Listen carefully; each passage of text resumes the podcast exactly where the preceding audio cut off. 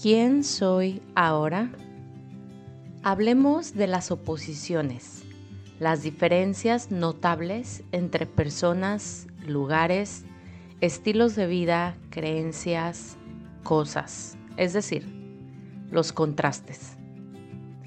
A lo largo de lo que llamaremos mi viaje inolvidable, es decir, el recorrido que hice durante 20 días a lo largo de Egipto e Israel, me encontré con contrastes tan marcados como nunca antes los había podido apreciar. Y sí, en México veo la diferencia de las economías en la infraestructura de colonia a colonia. Veo la diferencia de pensamiento y creencia entre mis amigas. Veo la diferencia de rituales y formas de sanación entre las mujeres medicina con las que tengo contacto.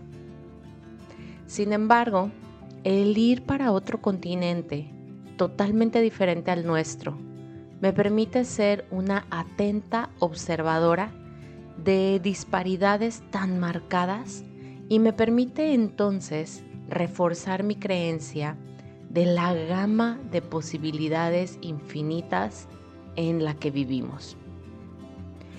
De las diferencias más fuertes para mí de absorber es el apego a una religión y el cómo los devotos la profesan de una forma tan extremista. Ojo, solamente voy a platicar lo que observé, lo que sentí. Conocí más a fondo el cristianismo, el islamismo, el judaísmo y la fe bahá'í. Me impresionó la manera de rendirle culto u homenaje a las figuras o pilares de las religiones a través de la construcción de grandes templos, mezquitas, iglesias, altares y la atención en los detalles en cada una de ellas.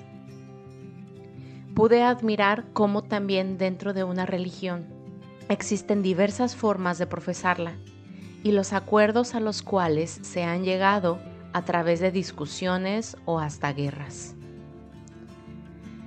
La religión, al mezclarse con los temas políticos, ha generado separación, algo que la verdad sentí muy profundo en mi corazón con un dolor, una especie de separación que nunca antes había visto, un odio impregnado en el ambiente y leyes que restringen y castigan fuertemente a quien intenta mezclarse con el prójimo porque éste profesa otra religión. Y así también se han ido separando las naciones y se han ido construyendo nuevas fronteras. Otro momento de fuerte impacto para mí en este viaje fue el de la situación económica, que denota un estado paupérrimo en ciertas zonas. Y no me malinterpretes, no siento lástima por el que es pobre. Más bien me estremece la pregunta de por qué sigue eligiendo estar ahí. El que es pobre de mente. Recorrimos calles llenas de basura, de construcciones destruidas o abandonadas, zonas con personas con sus ropas rasgadas. En fin, la verdad no sé si sea por un tema de estar acostumbrados o de no querer o no saber cómo salir de esta zona, que desde fuera se ve como una zona de confort. No me toca juzgar, sino compartir eso que mis ojos observaron y la energía de lamento, de sacrificio que en ciertos lugares llegué a sentir. Sin embargo, no creo en la idea de, pues es lo que toca y ni modo, o la de, está difícil cambiar la situación.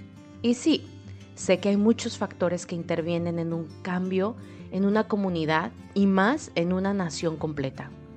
Pero sé que hay alternativas y esas alternativas las puedo ver a través del contraste.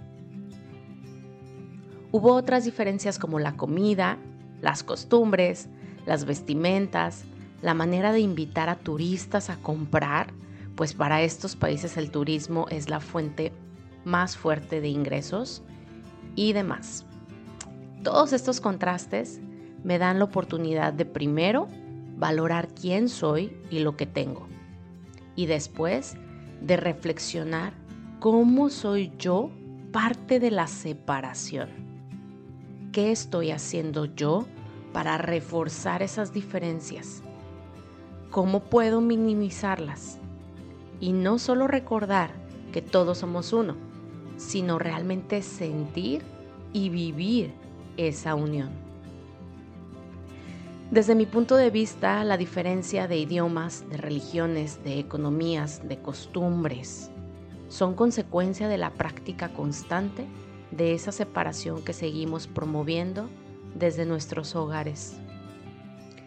Así que hoy comparto contigo dos preguntas claves.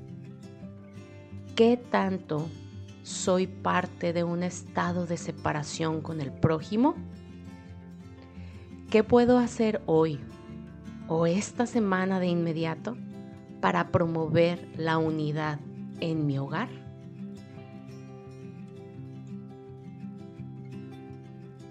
Recuerda compartir este y todos los episodios con los que has sentido afinidad y sintonía para entonces elevar la frecuencia vibratoria del colectivo cada vez un poco más.